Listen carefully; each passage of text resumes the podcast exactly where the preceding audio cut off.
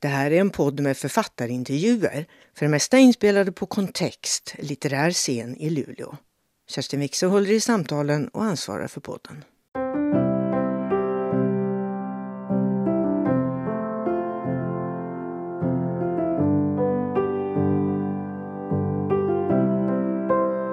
Hej alla och välkommen hit. Han har trotsat is, kyla och snö för att ta sig hit till oss ikväll. En varm applåd för Claes Östergren och Kerstin Wixe. Välkomna in på scenen. Välkommen Claes. Tack. Jag vill bara tillägga genast, jag har inte trotsat snö, is och kyla. Jag har sökt snö, is och kyla. Och jag har fått så jag tiger. Ja. Eh, Du, för mig så är du faktiskt lite av en maskot för kontextscenen. För att du var nämligen en av de allra första som var med. Då på Lillan, en helt annan lokal. Det var en scenintervju som nu. Och en unik uppläsning av några sidor ur den då ännu opublicerade Gangsters. Aha. Jag har kvar manuset. Eh, Det är andra delen av trilogin som du nu avslutade med Renegater och som började med ditt stora genombrott Gentlemen. Kommer du ihåg den här kvällen? Vi visade film också, Veranda för en tenor. Ja, verkligen. Men var det första gången? Jag kände mig redan hemma då. eh, är det så? Ja. Ja. ja, ja. Jag minns det mycket väl. Sen dess har du ju suttit här några gånger till. Vi har pratat om den sista cigaretten. Ni kanske var här. Vi har pratat om twist. Men sen sist så har du ju varit, vad ska man säga, oroväckande produktiv. Ja, Alltså det kanske är en väldigt enkel analys, men sen du slutade lite dramatiskt där i Svenska Akademin så har du skrivit som aldrig förr, skulle jag vilja påstå. Är det ja så? det är nog riktigt. Det är alldeles riktigt. Vad hände? Ja, utsläppt. I frihet? Ja, som första levande ledamot som kommer därifrån. Men är det så enkelt? Hade du ett uppdämt behov? Ja, så här var det. När jag blev tillfrågad och väldigt förvånad eh, om detta eh, att bli ledamot i akademin så blev jag faktiskt troligtvis mest förvånad i hela världen. Men då befann jag mig i en situation där jag inte egentligen hade någon sån där brinnande idé eller lust. Och, och jag tyckte att jag kanske hade gjort mitt som författare. Eh, och det är bra att känna ibland. Eh, och verkligen ta reda på om man har något mer att komma med. Och inte bara flänger på liksom av gammal vana. Men då tänkte jag, kan jag väl kanske göra någon nytta för litteraturen ur det perspektivet. Men det höll ju inte så länge, den illusionen. Utan jag började genast fingra på nya idéer, lägga upp tankar på vad jag ville göra. Men det fanns inte tid för det. Det är rätt mycket att göra där. Om man tar det på allvar. Ja, för en del tror jag att man bara sitter där liksom på någon möte då och då, men så enkelt är det inte. Jo, men det kan man ju naturligtvis göra. Det finns de som inte ens går till mötena. Men jag, jag är ju en tråkigt fyrkantig person så att jag försöker göra min plikt. Och det gjorde jag. Och det tar tid. Jag liksom laddade ju upp naturligtvis någonting, men det fick aldrig något riktigt utlopp. Om man nu vill så kan man ju konstruera märkliga samband. Det brukar ju du göra. Nu har jag gjort det inför kvällen. ska ni få höra. Renegat betyder ju eh, nu för tiden i alla fall för det mesta en person som sviker sina ideal eller samarbetar med fienden. Förr hade det lite annan betydelse. Och det fanns väl säkert de som tyckte att du var en renegat när du liksom lämnade akademin med det där Leonard Cohen-citatet. Ja, det kan du hoppa upp och klappa dig på. I'm leaving the table, I'm out of the game. Ja, jo. det är en bra låt. Det finns andra rader i den låten som hade passat ännu bättre kan jag säga. Men de... Nämligen, Ja, vi ska vi inte ta dem. dem. okej. Men ordet, har det funnits med dig? Funnits med dig sen? Ja, alltså, när jag var ung och engagerad i FNL-rörelsen och, och levde mycket ihop med folk som var allmänt politiskt aktiva så förekom ju det här ordet renegat som en avfälling som bekände sig till någon. Om man var trotskist så var man renegat enligt stalinisterna och så vidare. och så vidare. Så att I den ryska terminologin så har man ju använt detta för att stämpla folk som, eh, som förrädare. Så därvidlag så hade det ordet en betydelse. Och sen visste jag ju att, att renegate var ju en pirat som var avhoppare från till exempel den brittiska flottan och blev frifräsare och blev pirat helt enkelt. De kallades för Renegades. Och de var, det var väldigt intressant. Nej, nu, nu börjar jag... Ja, nu börjar du. Nej, mm. Precis. Nej, men det här ordet då tänker jag, det kan man ju då också få hänga samman med romanen Två pistoler. Mm. Som handlar om eh, hovstallmästare Adolf Fredrik Munk. Han måste ju ha blivit kallad för renegat på sin tid. Alltså landsförvisad blev han i alla fall. Mm. Från att ha varit Gustav IIIs vän och förtroende. Ja, absolut, men jag har har aldrig sett det ordet i, i hans sammanhang. Då tänkte jag fel. Eh, Men ja. Gustav III i sin tur, han grundade ju Svenska Akademin. Jaha, nu förstår jag vart du syftar. Ja. Där har vi en sorts cirkel. Absolut. Jo, men jag kan ju säga så här att, att, att om vi ska prata om den här romanen då, Två pistoler, så den bygger ju egentligen på ursprunglig research och, och, och jag gjorde till en pjäs som, för tv som heter Gustav IIIs äktenskap. Och det är ju över 20 år sedan. Och sen har det materialet legat där och eh, så är det ju för en författare när man skriver någonting för radio eller tv eh, så försvinner det ju. Folk tittar på det och sen undrar man, såg ni min, min grej på tv igår? Ja, jag såg första delen men sen ringde det och så jag missade andra hälften. Jaha, det är kul. Men mm, då tycker man det, det är inte riktigt förrän det är en bok. Det finns inte riktigt. Eh, och eh, sen sa min förläggare, kan du inte försöka göra en bok av det där materialet? Och då ville jag skriva det ur Munks perspektiv. Och så började jag läsa Munk om honom specifikt för att han är en oerhört intressant gestalt. Ofta väldigt förbisedd och föraktad. Och finns det något mer eh, intressant än en föraktad människa? Eh, nej, inte mycket. Allmänt älskade personer finns inte så mycket mer att säga om, men de som är föraktade, som har, det är vinnarna efter en konflikt som, som bestämmer sig för att historien ska förakta en person. Och han tillhörde förlorarna uppenbarligen. Men jag hade aldrig kunnat skriva den där boken förrän jag hade varit med i, i, i Svenska Akademin av det enkla skälet att där fick jag tillfälle ganska många gånger och, upprepade gånger se vad en kunglig närvaro i ett rum innebär.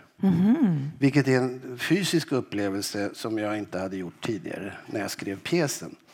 Men eh, kungen är ju akademins beskyddare och han deltar i en del jippon och, och, och tillställningar som, som akademin anordnar. Och står man i ett rum med 40 inbitna cyniska republikaner och kungen med sin fru eller sin familj till och med kanske gör entré så tro inte att de inbitna republikanerna inte börjar fjanta sig. Det kan du lita på att de gör. För att de- konversationerna stannar upp och de, blicken börjar... Det är ju en rent fysisk eh, förnimmelse av deras närvaro. Det bygger ju inte på att de är gudomliga på något vis. Utan det beror bara på... Så där är vi människor. Va? Men det var en intressant erfarenhet att göra den så många gånger. Jag hade många kul samtal med, med den familjen men, men, men jag har inget emot dem direkt.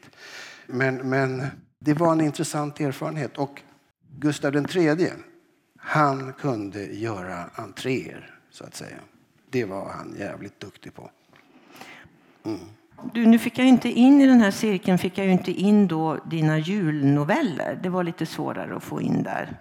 Men det skulle väl vara då i kanske att allra sist i Renegater så finns det en julreferens. Så där fick jag ihop.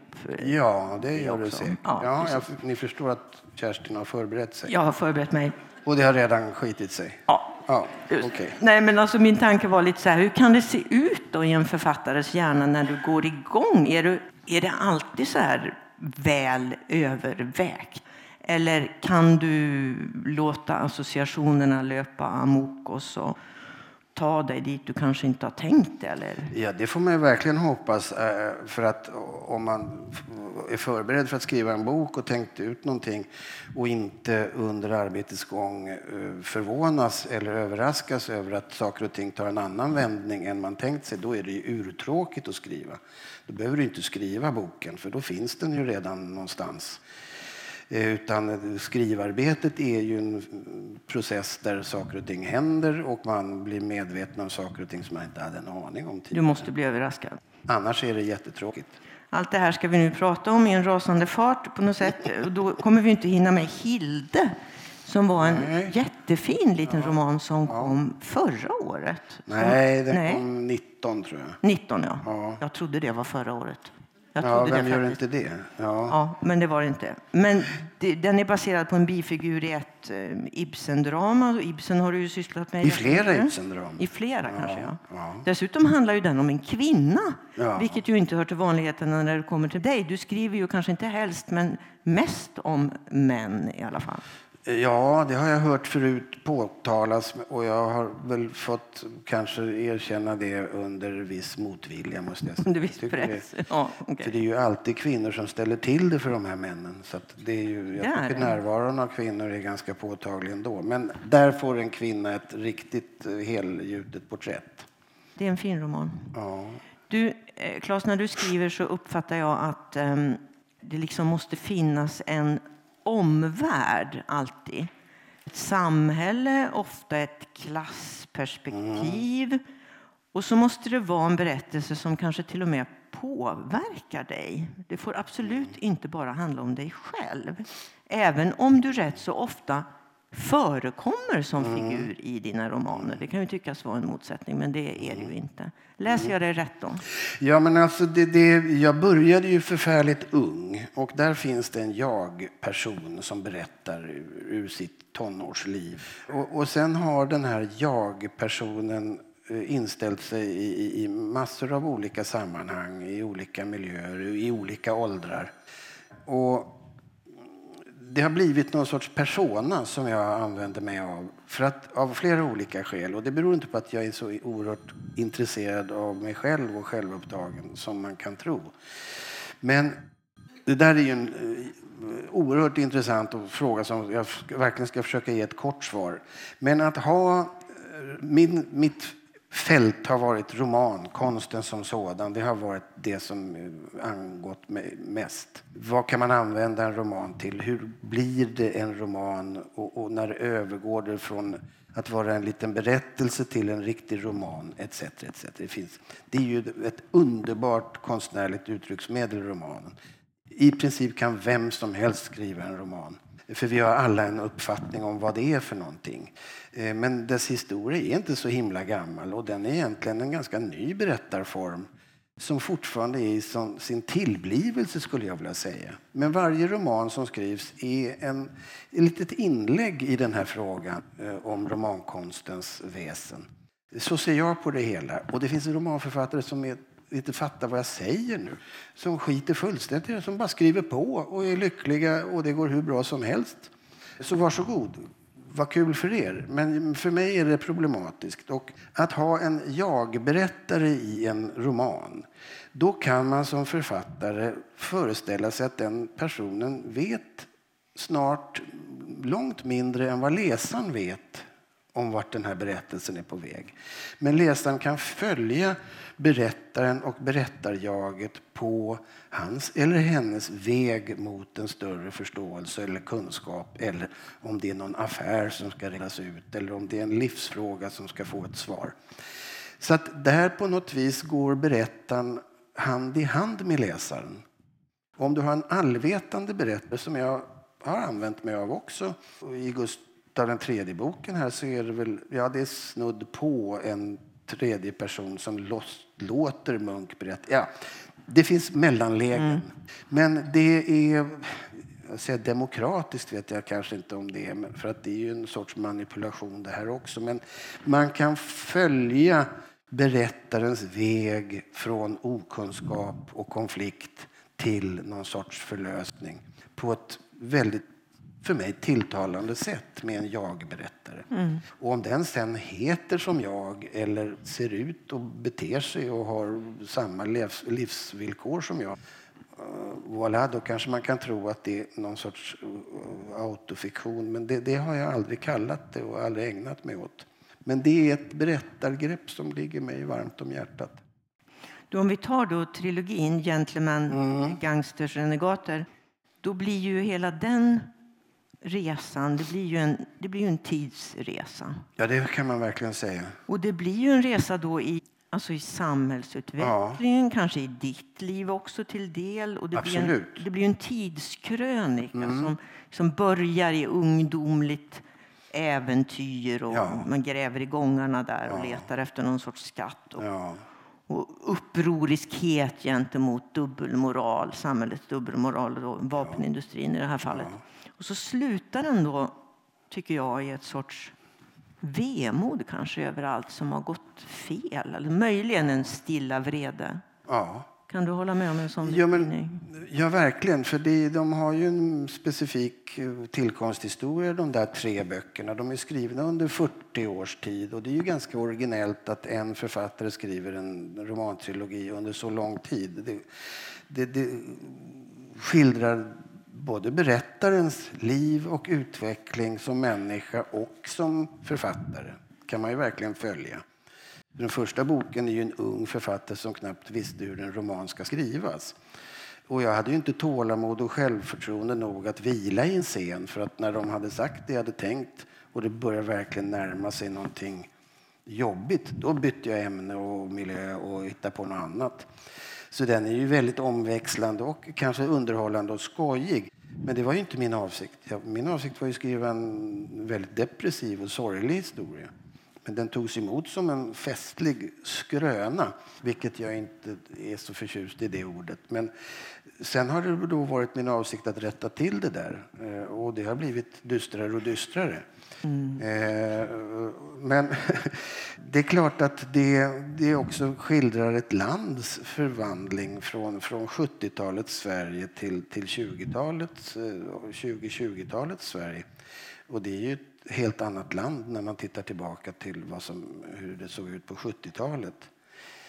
Jag brukar liksom anföra det här exemplet som är ett enda exempel som är väldigt talande. Att 1980 så behövdes det sju knegarlöner för att finansiera en, en verkställande direktör i ett aktienoterat bolag. Idag behövs det 57 löner. Det säger, det säger nästan allt om vad som har hänt. Mm. Du, du har någon gång kallat din egen romankonst för episk svindel. Ja. Det är ju en sorts dubbeltydighet. Jag som läsare ska ju då få svindel, kan jag tänka. Men kanske svindlar du också mig, lurar mig in i någon sorts illusion. Det där begreppet slog mig vid något tillfälle när jag läste någon annan bok. Nu minns jag inte vilken, men där långa trådar sveptes och knöts ihop på slutet och man plötsligt förstod vad det var man varit med om i början på denna långa roman. Så, så svindlade det till, snurrade till i skallen och, och, och det blev hisnande läsning plötsligt. För att man har befunnit sig i en stor okunnighet under en lång tid och bara av envishet läst vidare. För att det kanske var spännande i detaljer eller intressant formulerat och så vidare. Men man, man, jag visste inte riktigt vad befin, var, varför gör jag, var, vad är det som pågår? Och sen ramlar poletten mm. ner och då händer någonting, en explosion i skallen. Eh, och det kan ju en bra berättelse åstadkomma med läsaren. Med läsarens underbara välvilja och lust att uppleva någonting. Att hänga med. Ja. Kan det, ha varit, eh, det kan ha varit Alexandria-kvartetten? Till exempel, den ja. har vi pratat om. Ja, det har vi gjort. Eh. Fyra böcker där, där ja. perspektivet hela tiden förskjuts. Jag, jag ja. kan tänka på den. Jag kan tänka på nu författaren Agota Christoph med mm. den stora mm. skrivboken som berättartekniskt gör mm. Alltså någonting som liknar det som du gör med den här trilogin. Mm. Där ju bröderna Morgan mm visar sig bara vara en och fan vet om han ens finns. Ja. Eller om det bara ja, är Klasan som är kvar. Det kan man ju grubbla över. Du svin alltså där svindlar det ju. Ja, men, men det, det är ju Om det inte vore så att eh, författarens eh, egna fiktioner ibland blev, är under arbetsgång verkligare för honom eller henne medan arbetet pågår, då tror jag inte att det blir någon riktig konst. För att jag måste ibland eh, nypa mig själv i armen för att hålla isär det ena och det andra. Det måste jag erkänna. Men det är väl en inlevelseförmåga som man, vissa har och andra inte. Och jag har så det räcker av den. Men du, rapporten om vad som tilldrog sig mm. i Svenska Akademin, mm. Den mm. finns ju då i Renegater. Ja. Och också, som jag har förstått det, ordagrant det tal du höll ja. inför dina kompisar, men ja. som inte föll i så god jord. Stämmer det? Det är helt korrekt. Men, men den skrev... Det var inte min avsikt att skriva om Svenska Akademin, att yttra mig överhuvudtaget. Jag hade yttrat mig inom dess väggar så att säga och förutsättningen där är att det stannar där.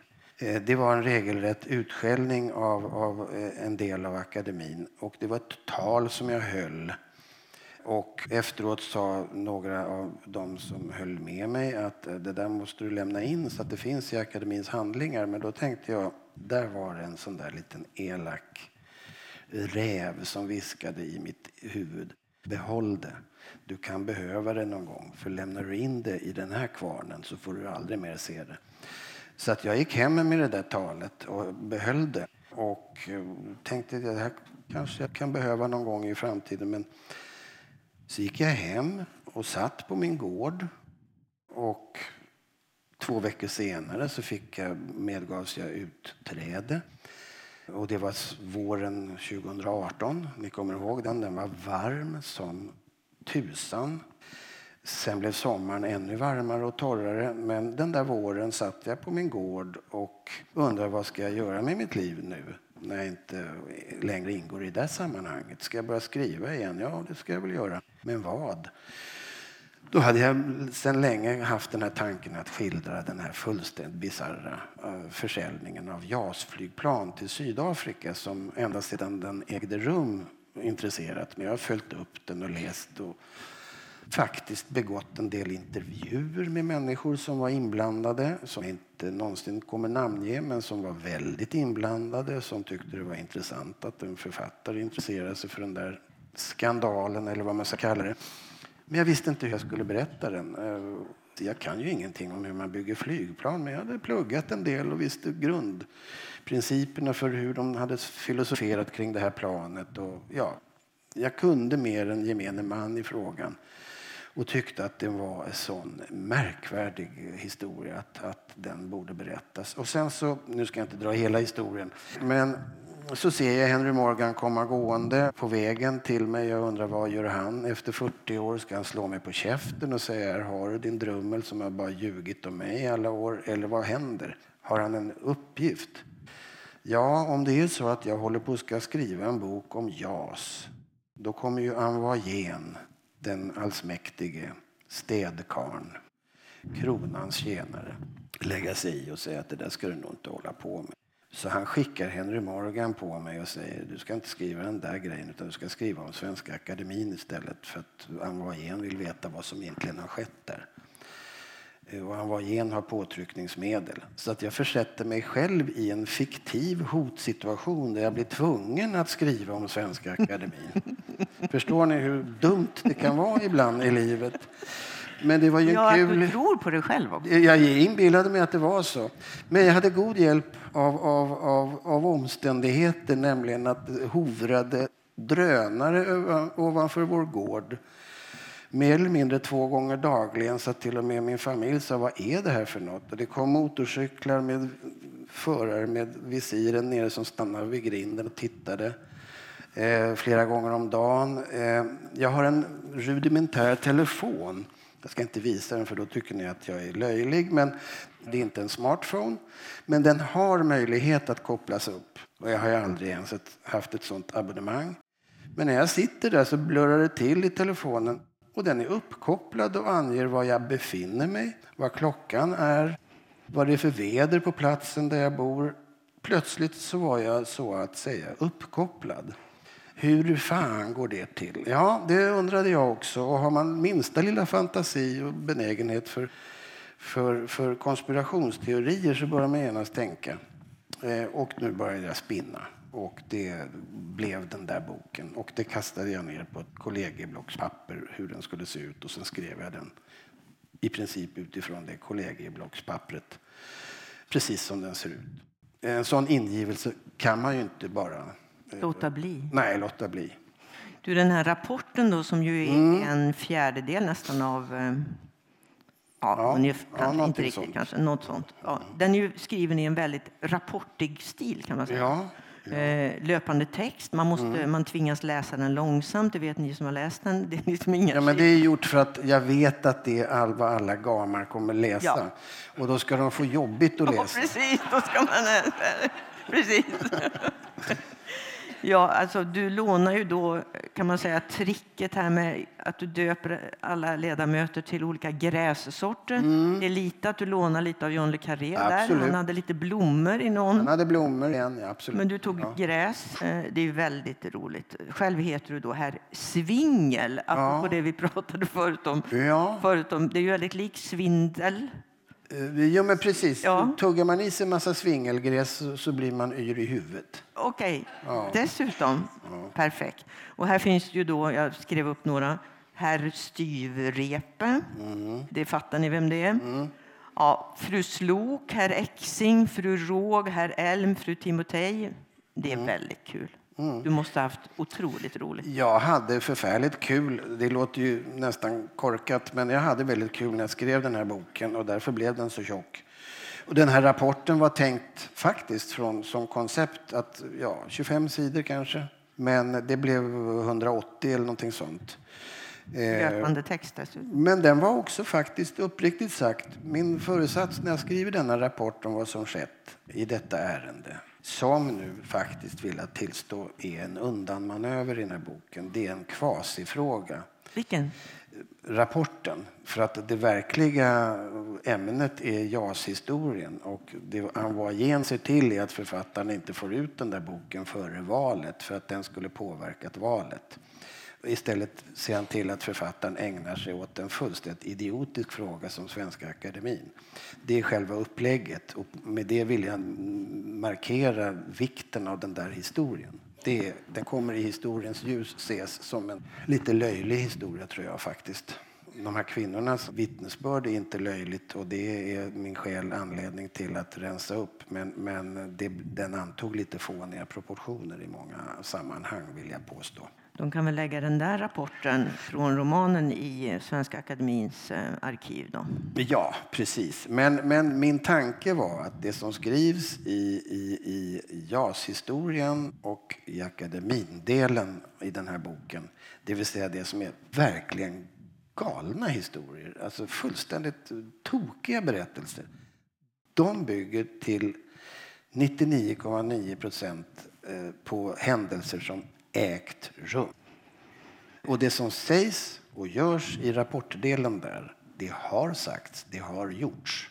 Och det var ju min avsikt att hålla mig till 100 procent. Sen funderar berättaren, spekulerar och, och försöker förstå saker och ting. Eh, och det ser ju läsaren. Det här är ju hans tankar och möjligt resonemang kring att förstå saker och ting. Men, men, men det ska vara baserat på 100 procent sanna händelser. Och det är intressant med en roman som är så fylld av vardagliga händelser som den där boken. De är uppdiktade. Det galna och fantastiska är fullständigt korrekt och sant. Och jag vill ju betona att inte en enda ledamot ur Svenska Akademin har hört av sig och sagt du har fel. Ja, där har vi det igen. Verkligheten överträffar dikten. Ja, Ibland. det är ju oerhört intressant.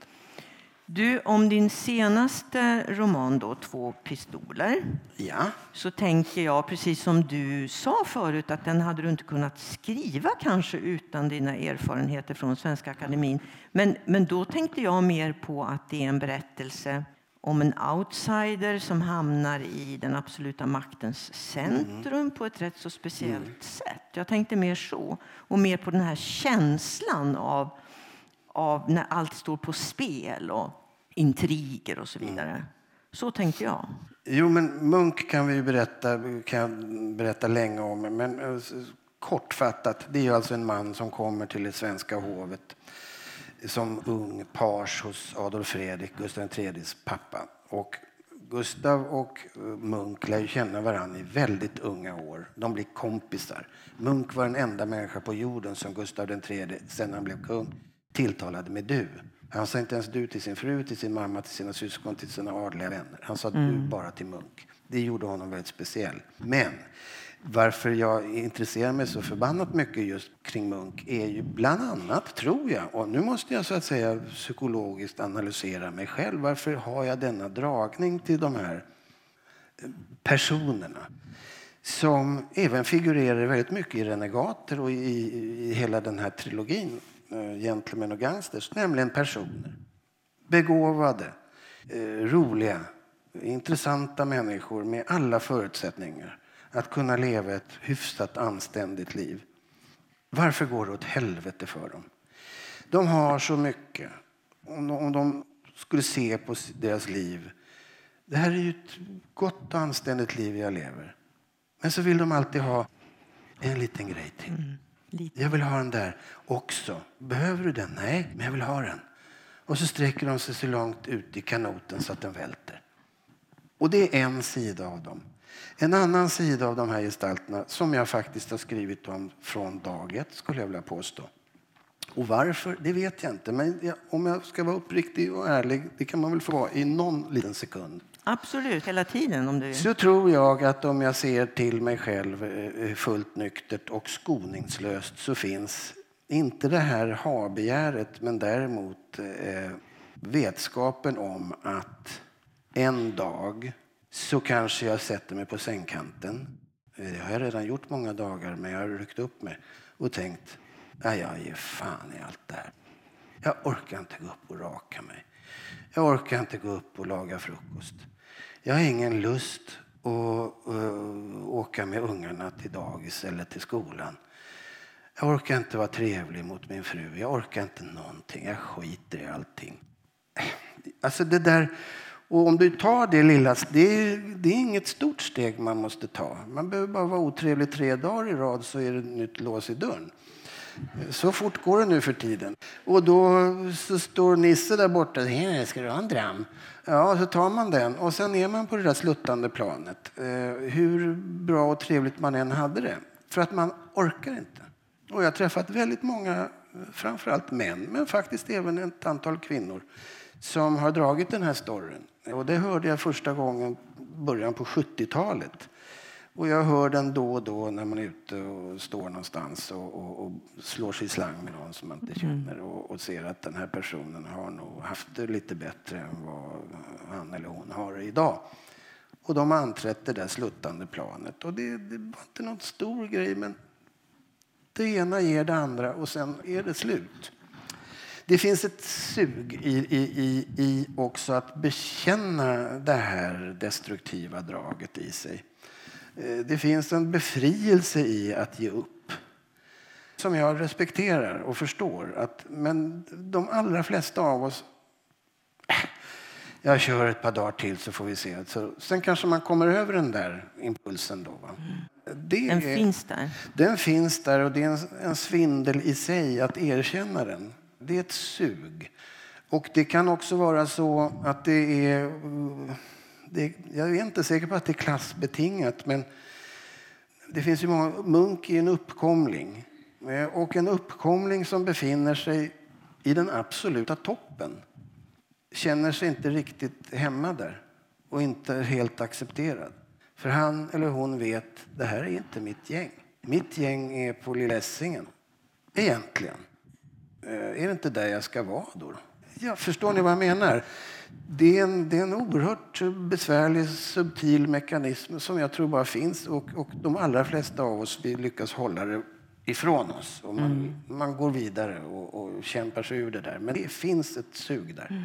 Och det har i ditt liv också gått lite upp och ner. Ibland har det suget varit större och ibland lite mindre. Absolut, det förnekar jag inte alls. Eh, det, det, blir mindre med åren, eh, för att nu kommer ju naturen sköta det här snart av sig själv. Så att jag behöver inte hjälpa den på traven. Men, men som 30-åring så får man ta i om det ska gå åt helvete. Det, så Nu får man jobba lite på det. Ja. Men du, nu, alltså varför vi då kommer ihåg Adolf Fredrik Munk vi talar ju nu om en av de mest spektakulära händelserna i vår royalistiska historia kanske. ja. Han är ju alltså då behjälplig, det är ett ord som du använder, när Gustav III då efter många års äktenskap Ja. eh, för första gången ska genomföra ett samlag med sin drottning Sofia Magdalena för att nu behövs det en tronarvinge. Vad rymmer då ordet behjälplig? Eh, Därom tvistar många historiker. Men jag hör till dem som, eh, som tror att, att, eh, att Gustav var far till de två barn som hans hustru födde. Eh, det finns andra som, som hävdar motsatsen, men, men de någorlunda nyktra historiker jag har hört talas om har, har nog trott att nej. Därför att det här var så jävla farliga grejer på den tiden. Huvuden rullade. Och att Munk, som ju hade faktiskt tillgång till kvinnor, han var ju en kvinnokarl, han var en stor reslig herre eh, och, och eh, populär och kunde umgås med, han kunde prata med kvinnor och hästar. Eh, så att, ja, det är ju, han var en, Utan han, några andra ja, jämförelser. Gustav kunde prata med hästar men inte med kvinnor. Så att där behövde ju han då Munks hjälp.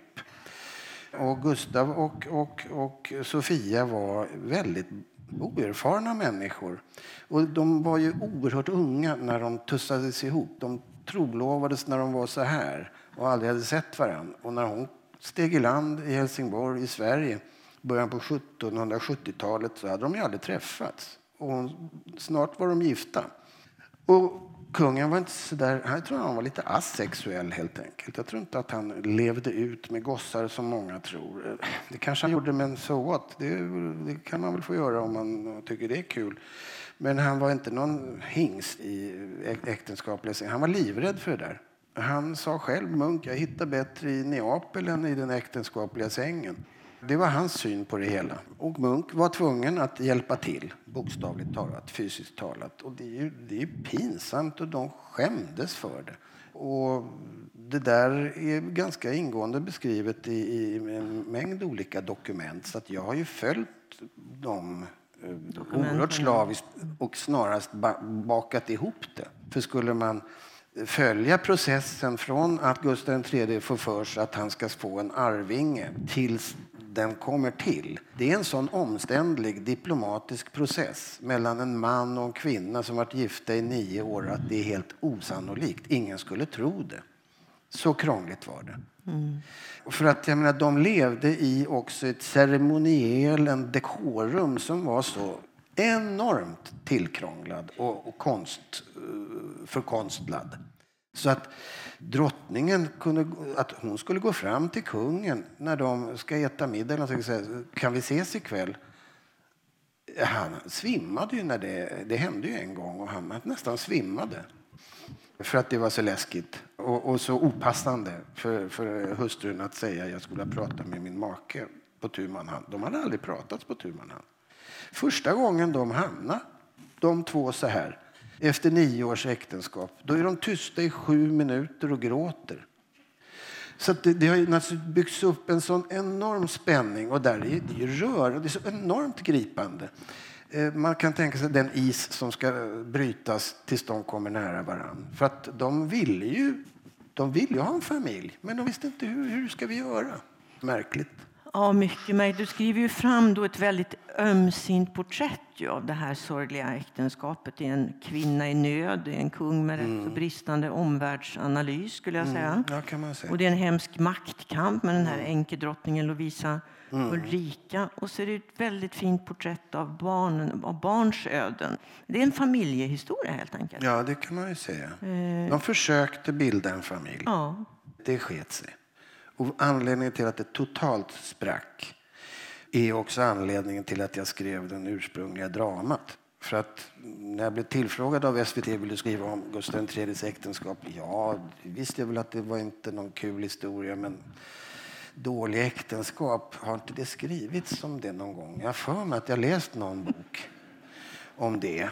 Eh, så att skriva drama, har inte Strindberg skildrat lite taskiga relationer? Eller Lars Norén, har inte han också gjort det? Ja, så det var inte så där. Men så då började jag läsa och ju mer jag läste desto oftare stötte jag på den här otroligt sorgliga scenen när deras andra barn dör som spädbarn. Och Gustav III för oss vuxna som känner det är ju en mask, teaterkungen, flott, flott entréer, fransktalande, bla bla bla. Men då när deras andra barn föds så eh, e-, enligt de ögonvittnen som då var med som skildrade detta så var det hans förtvivlan, sorg fullständigt osannolikt. De hade aldrig sett något liknande. Han blev galen av förtvivlan och skrek, for ut. Världen rasade samman. Hela hans försök att, att leka familj, eller vad man nu ska kalla det, försöka få en fungerande familj, sprack. Och därefter så funkade inte äktenskapet längre heller. Han, han isolerade sig och började fabulera om krigsidéer och började starta krig mot Ryssland och sånt. Fullständigt idiotiska tankar och projekt som kostade massor av lidande. Så där har du en riktig smärtpunkt. Ja, och det var den som grep mig. För att eh, ja, alla vuxna har väl någon gång som har, haft, har barn har väl suttit och vakat vid ett barn som, eh, och känt den där smakat på, inte lekt men gripits av tanken hur ska det här gå? Kommer jag fixa det här? Kommer jag överleva det här om, om, om inte mitt barn överlever det här? Det är ju en fråga man ställer sig när man i mörkaste förtvivlan på natten. Och det är en erfarenhet jag har gjort så det räcker. Du, eh, det går ju bra för Munk länge, men sen går det inte så bra. Och när kungen då så småningom blir skjuten, då, ehm, då blir han, lands, han, lämnar, han blir landsförvisad. Vi ska inte dra hela vi det där mönstret. Men Men, han hamnar är i- känd för sin insats i sängkammaren och falskmynteri som enligt mig kungen initierade och även enligt finska. Munk var finsk, men det finns några finnar som skrivit utförligt om den här falskmynteriet och de är eniga om att det kan inte ha initierats av någon annan än kungen. Men det kunde inte Munk avslöja, för då hade kungen sagt nej och inför en domstol när kungen säger karn ljuger, vad tror ni händer? Han hade blivit halshuggen. Så att han fick bära det där i tysthet och blev landsförvisad och levde alltså 40 år, halva sitt liv och dör till slut som 83-åring i, i Massa i Toscana, Italien. Så han levde ju ett ovanligt långt liv. Du, språket måste vi nämna, för du är ju road av språk. Och här skriver du, och hela romanen är skriven i en sorts 1700-tals pastisch, eller man ska säga. Det är ju inte ren 1700-talssvenska, men, men man Ja. tycker att det är det när man läser den. Sånt där roar ju dig. Ja, men det finns ju livsfarliga grejer där med 1700-talssvenska. När moderna författare låtsas skriva 1700-tal så är det väldigt mycket sidonk och, och mamsell och, och madame. Massa löjlfranska. Eh, för att man ska få en doft av 1700-tal som jag... Nej, det där är inte min tekopp. Så att jag har verkligen vinnlagt mig om att inte använda såna där larviga eh, franskismer. Men försökt hålla mig till ett språk där jag faktiskt kollat och bett även förläggaren kolla att här ska inte finnas några ord som inte fanns före eh, som inte fanns förrän, som fanns 1832 säger vi. Så det har vi kollat noga. Och det är ganska skönt att skriva en roman utan mobiltelefoner och astoliksom och uh. Och eh, vart har du varit? Eh, eh, det är rätt skönt. Eh, Allt tar lite längre tid och, och eh, språket får... Började lite... du prata så där också under den tiden med din fru? Och så? Nej, det är ingen risk. Så, så tokigt är det inte. Nej. Jag kan hålla isär sådana saker. Okej. Men du, den här ömsintheten då som jag pratade om förut, liksom respekten för människor, höga eller låga, det går ju igen tycker jag i din julbok, liksom trilogin om Henry Morgan. Och den här julrevyn, den kan ju också ses som en sån tidsresa som din Ja. stora trilogi. För att eh, i den första novellen där är du, du säger jag, men berättaren barn. Mm. Och sen i den sista som är helt ny, nyskriven, Ja. eh, som en liten kortroman kan man kanske säga. Ja. Där eh, kommer ju ditt alter ego då som fullfjädrad författare till en liten stad och ska styra upp årets julshow helt enkelt. ja. Och den här kr- kronologin, den måste du ha tänkt på när du satte Nej, ihop. saken är den. Det är också lite karantängrej eh, det här. Att eh, julrevy i Jonseryd, det är en historia som jag burit med ganska länge innan jag skrev den för något år sedan. Och eh, jag visste att den skulle, givetvis, det säger sig självt att den utspelas i jultid. Men när jag skrivit ungefär två tredjedelar så, och tog lite paus så tänkte jag, men herregud, det här blir en väldigt lång novell nu eh, och det blir näst, närmast en kortroman. Vad händer? Och jag har skrivit sju andra julberättelser. Du är upphov till en av dem åtminstone. Två. Två kanske till och med. Ja. Se där. Det är inte Eh. han har ju fortfarande skrivit dem, men jag har beställt dem. Jo, men du har beställt dem och det är tidningar som har beställt och genom åren så har det blivit sju stycken. Och då tänkte jag, vad händer om jag skulle lägga, lägga ihop allting och se? Och så la jag dem i den år. Det finns ju en berättarfigur som kommer tillbaka och som berättar om sin först, de första tidiga barns, barndomens jular. Och så visste jag att den här julrevyn skulle ända i en morfar som sitter, då är han morfar till slut och sitter i en fåtölj och är lika sömnig som hans egen pappa var eh, i en av berättelserna. Och då, då blev det nästan som en livsresa mm. med nedslag i olika jular. Eh, det vill säga han är som ung, som, be, som barn, som, han är nykter, han är full, han är frånskild och han är gift och han är till slut morfar. Och det blev en lite rolig effekt av det hela.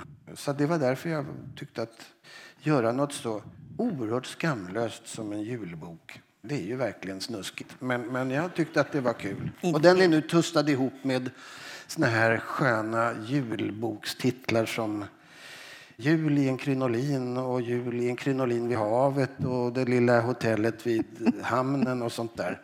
Julafton i bokhandeln och sånt. Ja, det är jättekul. Så min fru sa att håll dig kvar i filgodfacket gubbe så kanske du får en segelbåt till slut.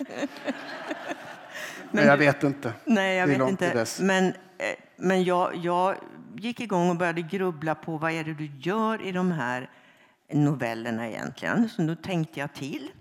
Det är ju liksom juletid, det är då det ska ske lite under och det är liksom alla ska vara snälla och så. Jag menar, det du, det du inte gör, du håller ju inte på med så här tingeltangel och alla såna här julmarkörer. Det är ju inte det du gör. Men det, vet du vad du gör? Nu ska jag säga någonting som du kanske inte vet. Spännande. Ja. Alltså, du skriver ju om hur människor i den här tiden förändras och förvandlas och inte sällan till det bättre.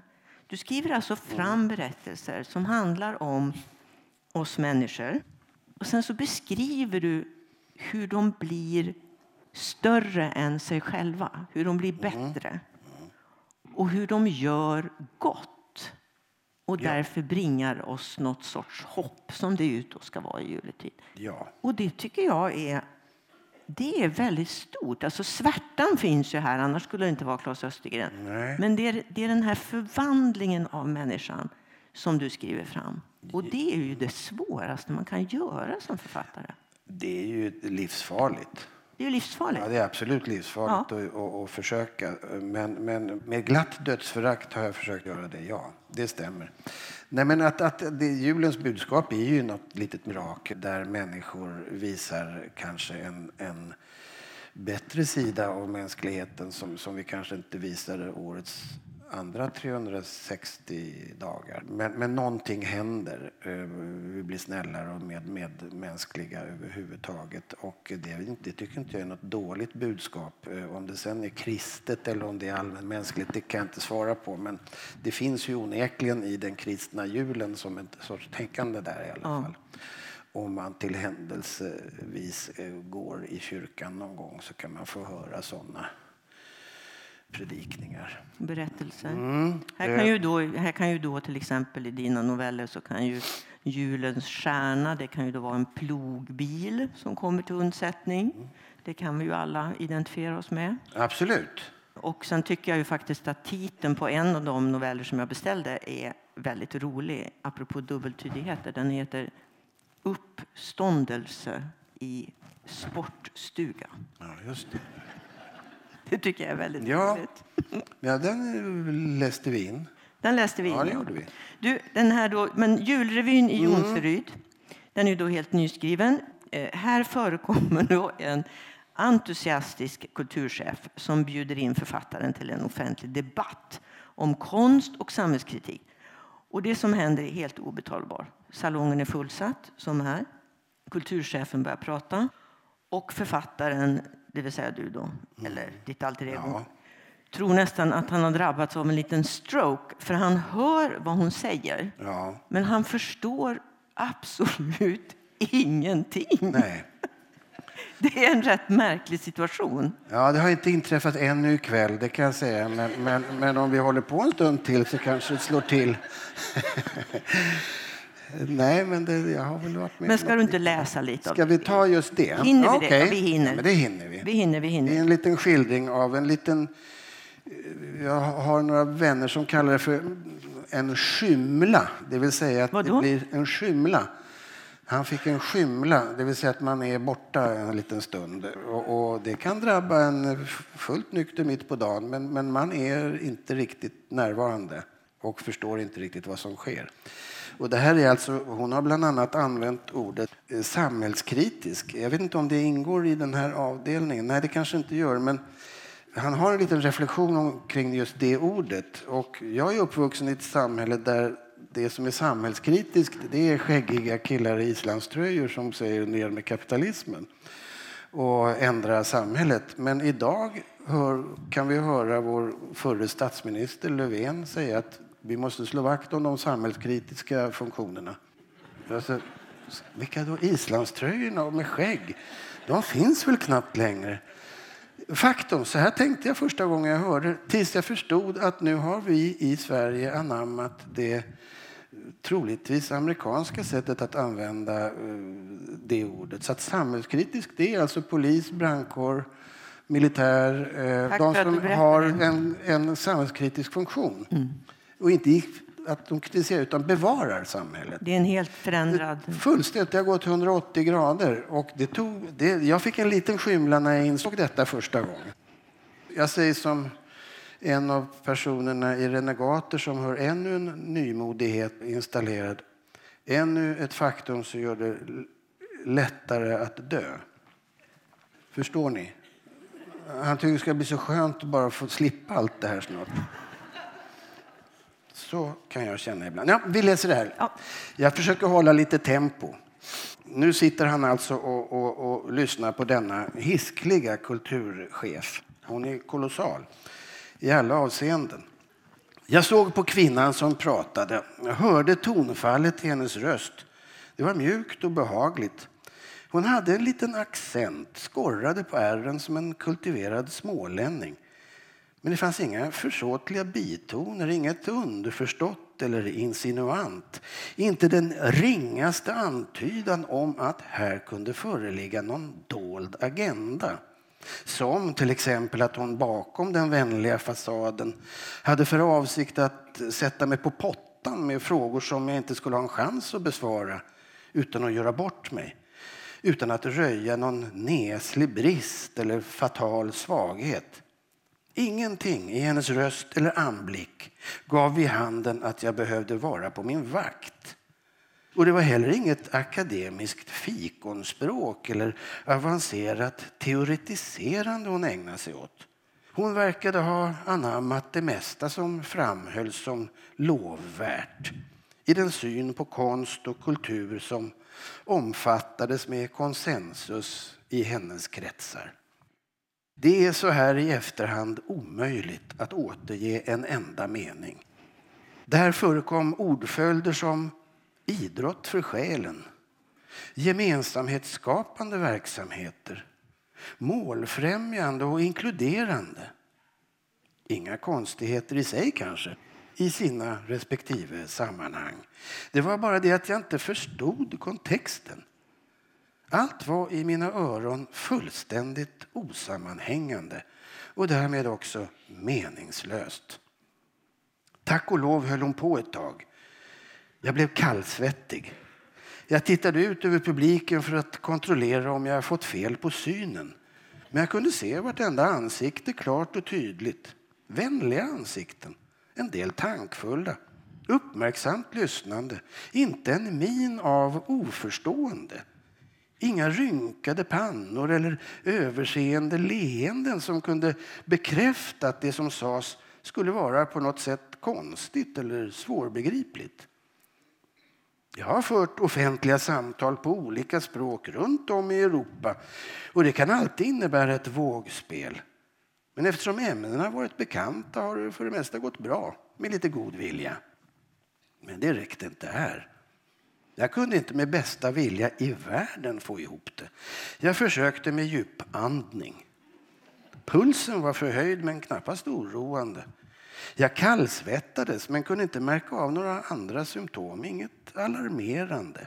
Ingen huvudvärk, inget öronsus, inga känselbortfall eller darrande händer. Och ansiktet fungerade. Det stenansikte som jag nu försökte anlägga för att inte röja någonting. Jag tänkte så att det osade följde något slags eh, felsökningsschema som jag uppfann i samma stund utan resultat. Hjärtat var okej, okay. hjärnblödning var uteslutet. Det var inte ens frågan om en liten stroke. Men det var obestridligen frågan om någon sorts partiell blackout. En tillfällig lokal nedsläckning. Någonting som stängts av eller gått sönder som hade med allmän språkförståelse att göra.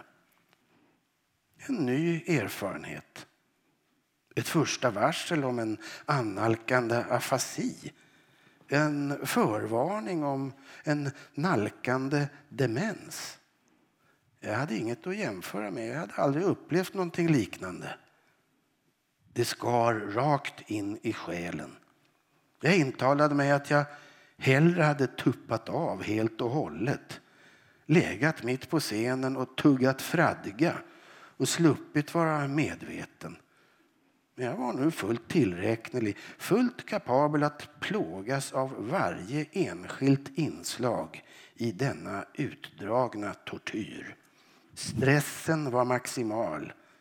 Paniken malde, liksom samtalspartnern. Länge och väl. Jag följde hennes läppars rörelser, kunde till och med uppfatta ordföljder som bildade en hel fullbordad mening. Men mitt i den följande förlorade jag mig på nytt och kunde inte begripa hur de två hängde ihop. Hur de skulle ingå bredvid varandra i ett längre resonemang som rimligen borde leda någonstans. Vi hade behövt ett stoppord. En kort stund övervägde jag att helt enkelt avbryta och säga som det var, att det var allt för smärtsamt. Men jag visste ju inte hur det var eller vad det var, än mindre vad jag skulle skylla på. Kulturchefen hade gärna fått hålla på ett tag till, men till slut tystnade hon. Blickar vändes från henne mot gästen. Det var dags att leverera ett svar. På en fråga eller ett resonemang som gått mig fullständigt förbi men som publiken av det samlade uttryck av förväntan att döma uppfattat som relevant och intresseväckande. Att säga att det väckte en känsla av främlingskap är ett understatement. Så fort detta främlingskap blivit medvetet och erkänt börjar också tillta och växa. Det var som att väcka en hund som legat och slumrat. Så fort den uppfattar sig som sedd och bekräftad får den fart och jagar upp sig till fullständigt vansinne. Adrenalinet pumpade, reläer blinkade, larm skrek. Jag måste säga något. Utan att tänka mig för började jag prata. Det gick, tydligen. Jag kunde uttrycka meningar, klara och koncisa. Ordföljder som lät som om de faktiskt hade med saken att göra. Det fungerade. Det blev inte bara Svammel. Är det meningen att det här ska ha någon relevans till kvällen här nu?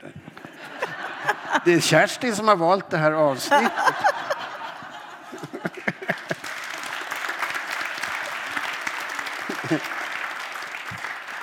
Jag hoppas att du inte uppfattar mina frågor på det där sättet, men jag skrattade så när jag läste det här. Jag har varit med om det här ja. tror jag, tre gånger.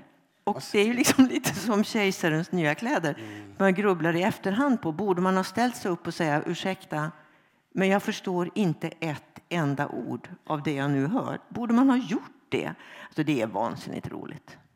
Ja, det, men det är ju en fasansfull... Jag det är en, ja, det är fasansfull. Själv och, och men det är en terminologi som, som, som är gängse och som man, de som är insatta i, i, i snacket kanske fixar det där. Men, men kanske. Jag, jag, kanske, men jag ja. kan känna mig otroligt eh, förlorad i det. Men du, det här med humor då, Claes. Ja. Um, för du skriver i slutet mm. där av det som alltså, amatörerna där i Jonseryd faktiskt till slut lyckas med i sin mm. julrevy det är ju det skratt som föder mod, som föder hopp. Hur ofta skrattar du det skrattet nu för tiden? Eh, ja, men det händer nog faktiskt ganska ofta. Det kommer ju från en reflektion kring Chaplin, det här som, som ju är... Bara att skriva om Chaplin idag är rätt roligt för jag märker att unga människor vet inte riktigt vem man är. Jag har ju tvångsmatat mina egna barn med Chaplin och, Helan och Halvan och det har inte gått så himla bra. Det kan jag säga. Jag tycker fortfarande att de är stora, Chaplin hör till 1900-talets stora konstnärer.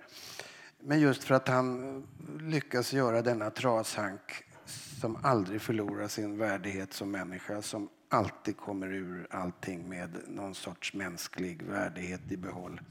Och det är bland det största en konstnär kan prestera, tycker jag. Övervunnen förnedring. Mm. Och eh, skrattar man åt det så skrattar man också åt någonting som faktiskt kan... Det är en bekräftelse på att det finns ett hopp för, för, för, för oss alla. Men, men det där, att skriva den där om en julrevy utan att göra sig lustig över eh, dessa ibland lite fåniga, pinsamma amatörsällskap som gör sina revyer som jag har en enorm respekt för för att de försöker i alla fall göra någonting kul.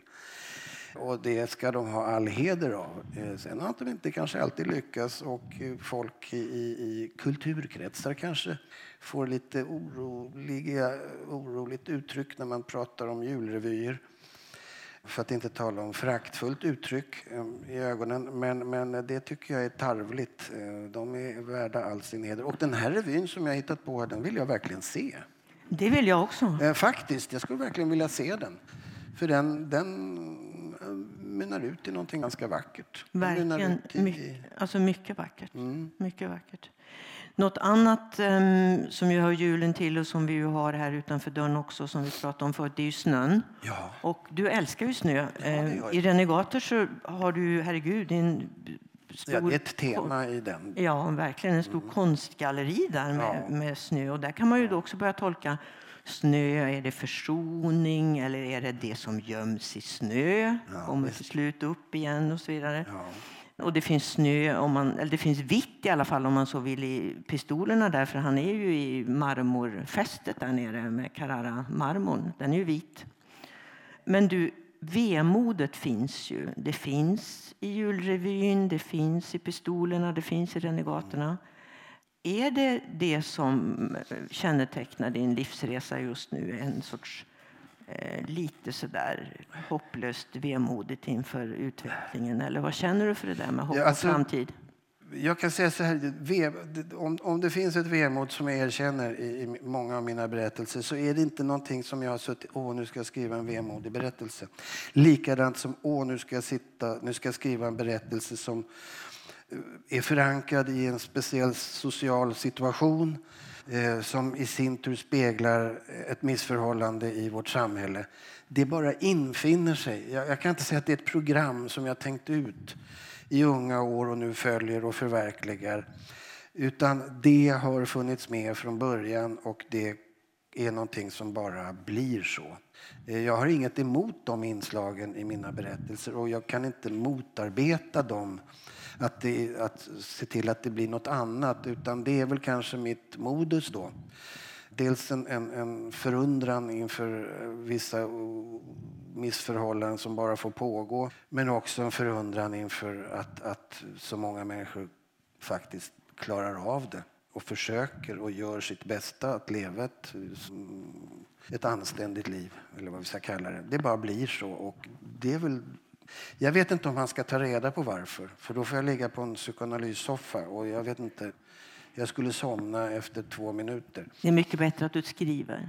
Ja, jag tror det faktiskt. Jag tror det är bättre att, att göra så. Och du kommer att fortsätta?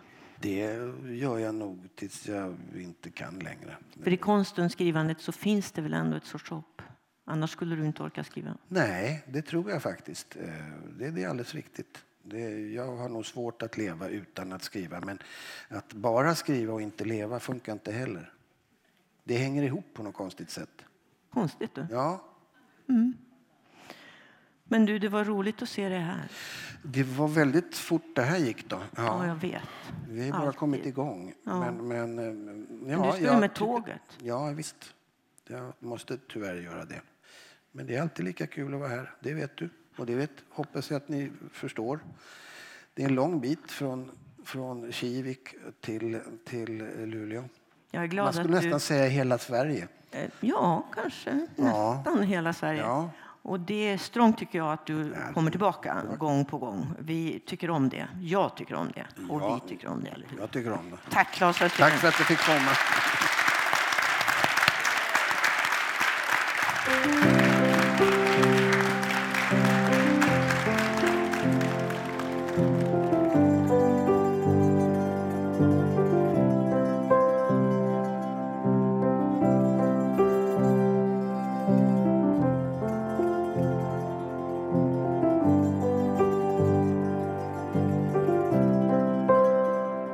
Kontext Podcast produceras i samarbete med Kontext, litterär scen i Luleå. Författarscenen drivs med hjälp av Statens kulturråd och Luleå kommun.